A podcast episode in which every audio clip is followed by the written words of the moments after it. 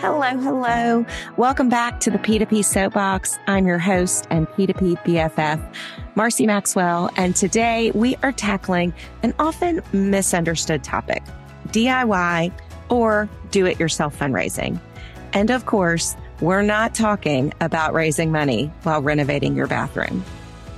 I'll admit I've had a bit of a love hate relationship with the term DIY. The idea of our supporters raising their hands to host their own fundraisers for our missions is really inspiring and empowering. However, the phrase DIY is a bit of a misnomer and implies a hands off approach, as in, they don't need our help. They're just fundraising themselves. But in reality, the most successful DIY programs in our field recognize that individuals who start their own fundraising events sometimes are even more passionate and invested in our cause than those who participate in our traditional walks, runs, and rides. The most successful programs are prioritizing building relationships with these individuals and providing support and resources to ensure their success. So maybe we should take a page from our HGTV friends. Just think about all the videos and tutorials that are out there for how to DIY a project in your home. While yes, someone is taking the action on their own, they aren't doing so without seeking out expert advice and support. And speaking of expert advice, I am really delighted to welcome today's podcast guest and our first Canadian guest too. Becky Mitts is the Vice President of Marketing, Communications, and Development for Ovarian Cancer Canada, an organization dedicated to supporting people who have been affected by ovarian cancer with resources and community. Ovarian Cancer Canada rejects the notion that ovarian cancer can't be eradicated. Becky is a veteran of the P2P industry, having also led large national programs at MS Canada and the Canadian Cancer Society before coming to her current role. In our conversation, Becky will dive into her most recent project, tackling and growing the DIY program at Ovarian Cancer Canada.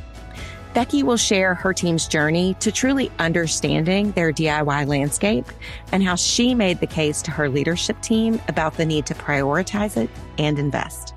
We'll also talk about the challenges and frankly outdated perspectives that often hold back organizations from developing a truly intentional, proactive DIY fundraising strategy. Plus, she'll share her perspectives on how DIY and third party fundraisers can be a hotbed for creativity and a great testing ground for new innovative ideas. So let's jump right into my chat with Ovarian Cancer Canada's Becky Mitts.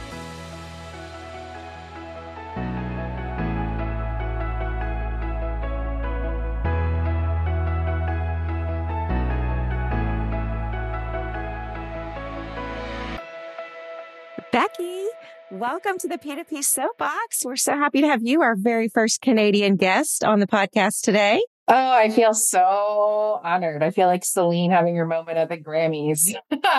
coming, coming. And but thanks, Marcie. I feel like I'm a long time listener, first time caller. So really excited to be here. I've always wanted somebody to say that. I love it. um, well, Becky, I know I kind of told uh, the audience a little bit about you in our introduction, but I want to hear it from you. So, can you tell us a little bit about the your personal and professional journey that led you to your current role at Ovarian Cancer Canada?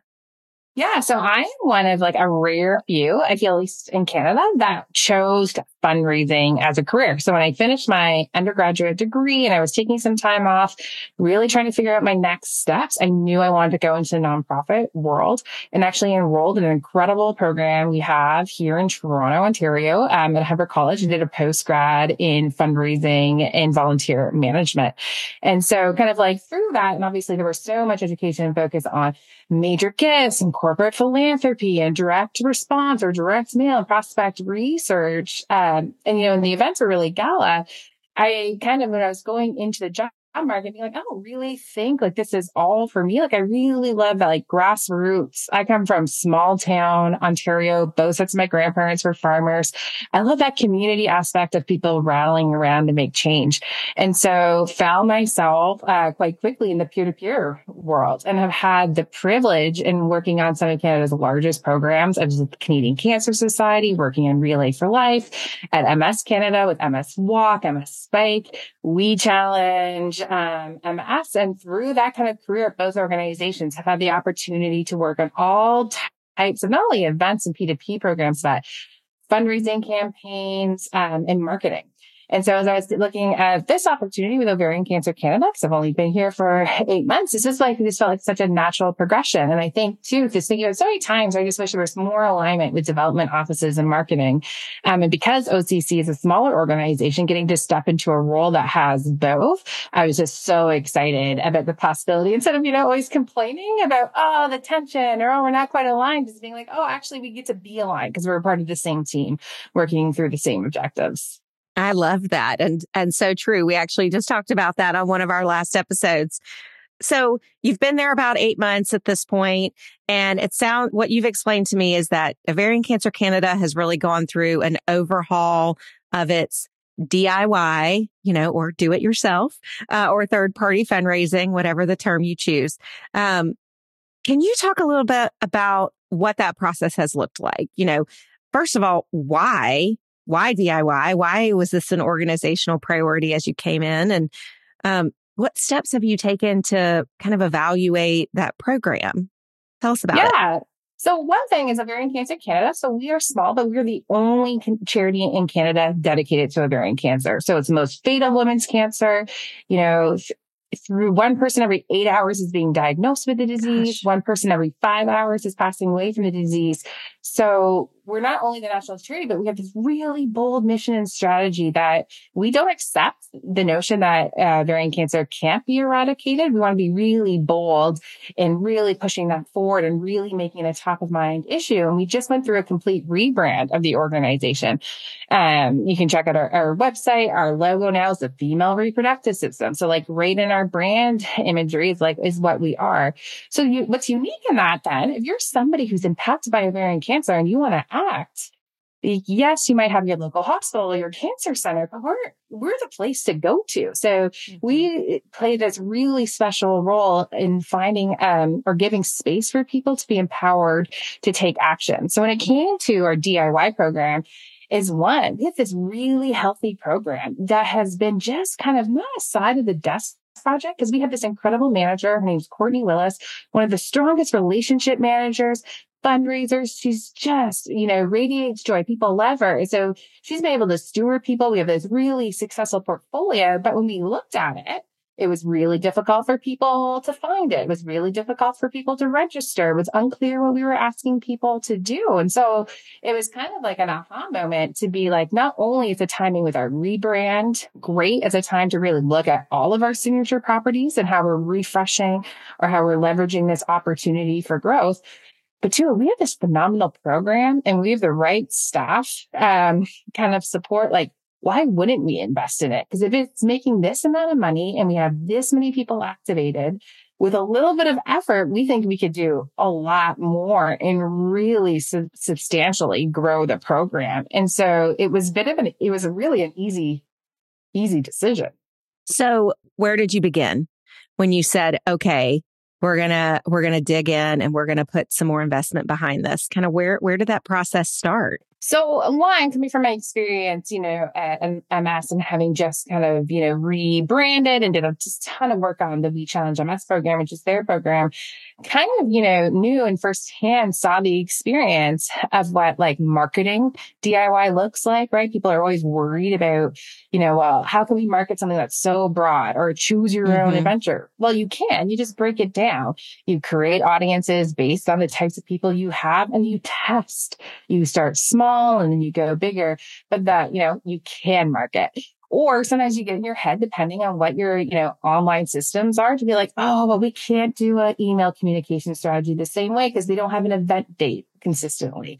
Um, or they're not doing things, right? Like we get into our head about what we can't do instead of focusing on, but like, oh my gosh, we can use these other tools, you know, autoresponders. We can group like with like. We can be creative. Um, I just think we've put some of our own, you know, boxes against when our walk and our cycle events projected it onto our third party DIY programs being like impossible without really thinking about what is possible. There's so much you can automate. There's so much you can do. Um, and I think you're really seeing some like really successful programs really leverage this, which, you know, yeah. so I mean, I saw this at MS. Like I've been loving what's been happening with Dry February with the Canadian Cancer Society, which is still that people taking action. You could say November is, you know, mm-hmm. similar. Yes, it's grassroots a, a, campaign, but it just really shows me there's such a desire in the marketplace for people to take action in this way. Absolutely. And I think for a long time, you know, there was this feeling of people who wanted to do their own fundraising event. It was, they were kind of treated second class, right? Because in our fundraiser mindset, we're like, but I have a goal for the walk or I have a goal for the bike ride and I want you to come raise your $5,000 for the event that's going to help me hit my bud- budget instead of allowing them to do it their own way. And I mean, to, you know, to fundraise when they want to and not to be tied to what we quote unquote need from a numbers standpoint. So what what have you been learning about your fundraisers? I know the process is not done um, with kind of how you're revitalizing this, but what are you learning along the way? Like, how is that starting to shape your approach to messaging, to branding, to relationship building? Yeah. Well, first, Marcie, to go back to your other comment about numbers, I think you're so right. And one of the blessings about working in a small shop is that our director of the portfolio, Amanda Statton, brilliant strategist that she has it all. And so when I'm working with her and setting numbers and objectives, of course, we're looking at our programs and each program specifically and each coming up with a plan and what we're looking to accomplish and how, but we're also looking at that bigger number. And I think that's too, again, small shop, uniquely positioned for that, but such a breath of fresh air and something that I think larger shops should really take into consideration because it's not about the ups and downs. It's really about how we're activating community and whether they choose walk or another event or DIY it really doesn't matter that they're they're right. acting and they're activating. So about our fundraisers, I mean, what we're learning about them, Marcie, is that they are stellar, right? Like these are just people. Again, ovarian cancer is fatal and it is can be dark and sad. And we just have a community of people who are not letting that hamper them for spreading joy and love and life into the world. And so the creativity among the portfolio um, and how people is just so inspiring and such a wealth of storytelling. So again from a marketing perspective we're sitting on a gold mine of these stories that are directly tied to our cause with people who are acting. And i'm so excited to think about how that can inspire more people and how we can leverage that. The other thing that I think we're really learning about our community is that they respond to the same stewardship tactics that our other peer-to-peer participants do. So, and, you know, really taking that moment to get to know them, to set goals, to work with them. Um, and again, talking from, we don't have a massive staff. So, but like prioritizing the relationships and making sure the relationships with our P, our DIY third party participants is a priority. Um, the work will result in increased fundraising, higher retention rates, all those things we know. So it's kind of like proving, I think, a theory a lot of us have had for a long time that, you know, we take best practices from one, we adapt it to fit, you know, a slightly different program, but the basics are the basics for a reason. Um, and they're tried and true. Yeah, absolutely. I feel like we keep hearing that more and more where, you know, I think the uh, the days of what's the next big thing, what's the next big innovation is focusing more on what are those incremental changes we can make to the basics because we know the basics work. Uh, we don't exist in the same world anymore. We have new tools at our discretion, which is great, but that doesn't replace the concrete relationship building. Um, and I think, you know, I've always uh, kind of struggled a little bit when it comes to um, your DIY or your third party fundraising programs, because I think people are hesitant to talk about people's goals, right? And I don't know what, I mean, that's a, that's a misplaced am, fear. I'm Canadian, right? right? So like, we don't want to be talking about this. We're very nice, polite people. But what I've always talked to like all of my teams and my personal thing is that when people are signing up for a fundraiser, they know it's a fundraiser. When they're being prompted to set up a goal, they're not thinking this is a nice thing to do just to, for the sake of doing it. It's not a social. The way in which we're putting people through a funnel clearly communicates to that person. The expectation is to donate, to fundraise, to rally your community in support of it. So it's almost weird not to talk about it. Right. Right. It's one of those like awkward people conversations that we've decided that money is a weird thing to chat about. My other really piece, and I think it's worked with me, well, I've heard this a million times, is that our community members who are participating in our programs, bless them, fundraising is not their full-time job. It's not their thing. They get paid to do other things that they are good at, that they are leaders in. They know it we are getting paid by the organization. We're being paid to drive revenue, to drive our organization forward. It's our job to bring people along and not only talk about goal setting, but really prep them on how to fundraise and what that looks like. Right. And often, you know, the, the ones who sign up to do their own thing, in some ways, uh, again, to your point, they know it's a fundraiser as opposed to, I'm going to go to this walk where maybe it's, I'm just joining a friend and I'm not as familiar with the cause. Like there's a different yeah. level, not to malign our, our walk fundraisers at all, but there's a different level of commitment or a different level of engagement, more like a team captain, somebody for a walk who says, I'm going to raise my hand and I'm going to do more than the bare minimum. And I think that's where treating them in, you know, as a, as a major gatherer, treating them as someone who is, you know, coming into this with the right set of expectations, I think is, is really oh. Key. See, I just had this like ra- like brainwave because I've been talking to Amanda, our director here, about activation rates, right? The people who are, you know, making a donation, doing something for walk, right? Mm-hmm. like we're always gonna have zero dollar people. Bless them. They are coming to support people. Yep. And walks are inclusive, accessible initiative. We want that. We want that community building.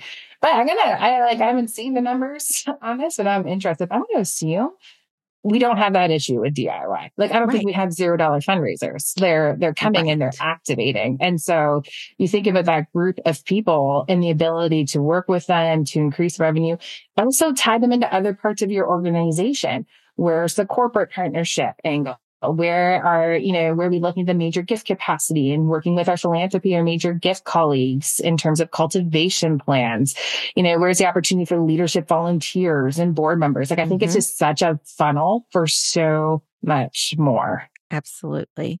So you mentioned kind of earlier when while DIY and third party presents all these great opportunities for so many organizations, you know, there's also some unique set of challenges that sometimes uh, we let stop us, right, from doing something. So, talk to me a little bit about those challenges and what, you know, how is your team trying to overcome both, you know, the big strategic challenges and just some of those more tactical, sometimes technology challenges? Well, one, I think too, we all want to increase revenues and, and grow. And so I think that there is like this innate challenge is a lot of our DIY third party programs are smaller than our signature event properties. They just are. We haven't invested them in the same way. They haven't had the same in-person activation. There's so many reasons for it, right? But they're smaller. And so I think, you know, historically there's been this issue of getting leadership to buy in to like, well, we need to invest in our online infrastructure. We need to invest in marketing and all these things when you're, when you're looking at the bigger picture to be like, well, why? Because like, you know, if you just think about this logically, it makes more sense to continue to invest in the bigger buckets where we know that there's going to be a return. And I think there's some, you know, unknown with DIY and third party, which I think is why as a sector, let's talk about our numbers. Like I'm not afraid to use examples from my previous organizations, right. or I'm not afraid to pick up the phone and call somebody somewhere else. Like I think that there's so much we could be doing about lifting up this area because we know it's a huge area of growth. All of the key performance indicators. So I think that part, you know, that part's a challenge is is like reframing it mm-hmm. getting buy-in and not to feel like we're competing against each other in this space, right? we have different causes. We have, you know, even for those of us that are in the same cause space, you know, our call of action, or our call to support is different than yours. Like mm-hmm. we can all have space enough for all. Um, I think the other, you know, part of that challenge is a lot of the online systems we use were not made for third party fundraising. They just weren't. And so, I mean, there's so many great, um, you know, innovative things happening here and some platforms that I, you know, I've had the pleasure of working for that I think are great, but they are, you know, small. So for some of us that are in these like historical online structures that were really meant for the walks and the bikes and all of that, which is amazing. And they're like best in class for those.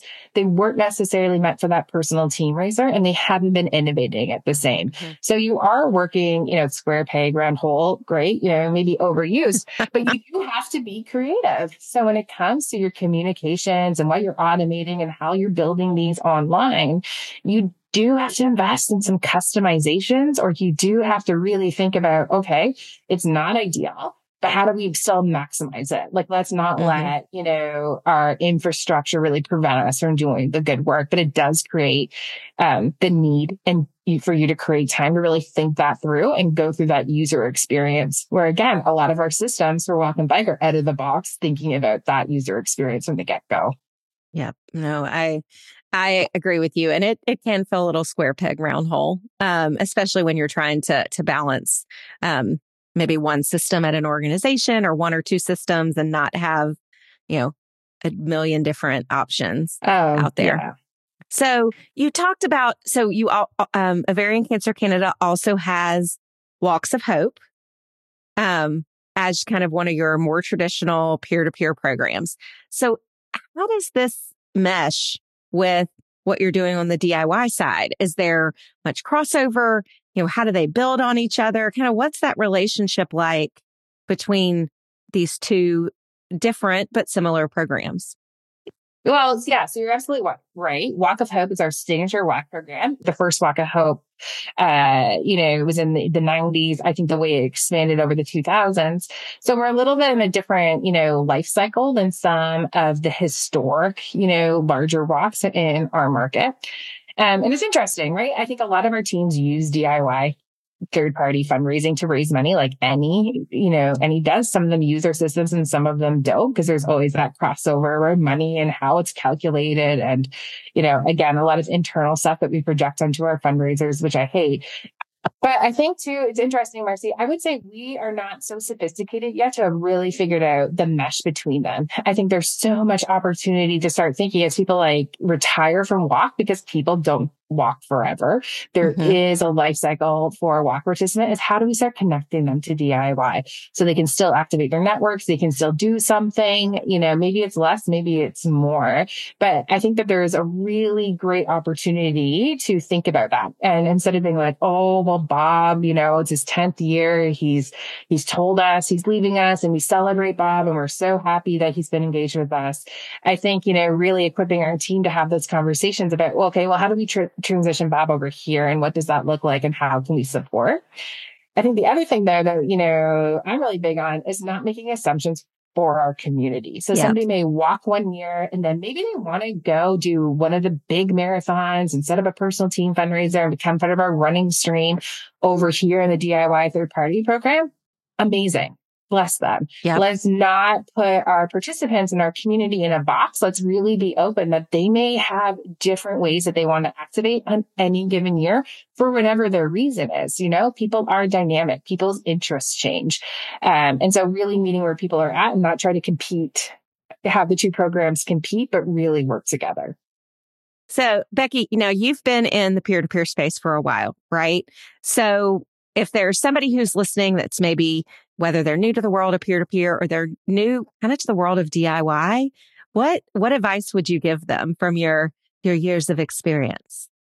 Um, I promise this wasn't pre-planned, but I would say like go to the P2P forum, connect with colleagues, pick yes. up the phone.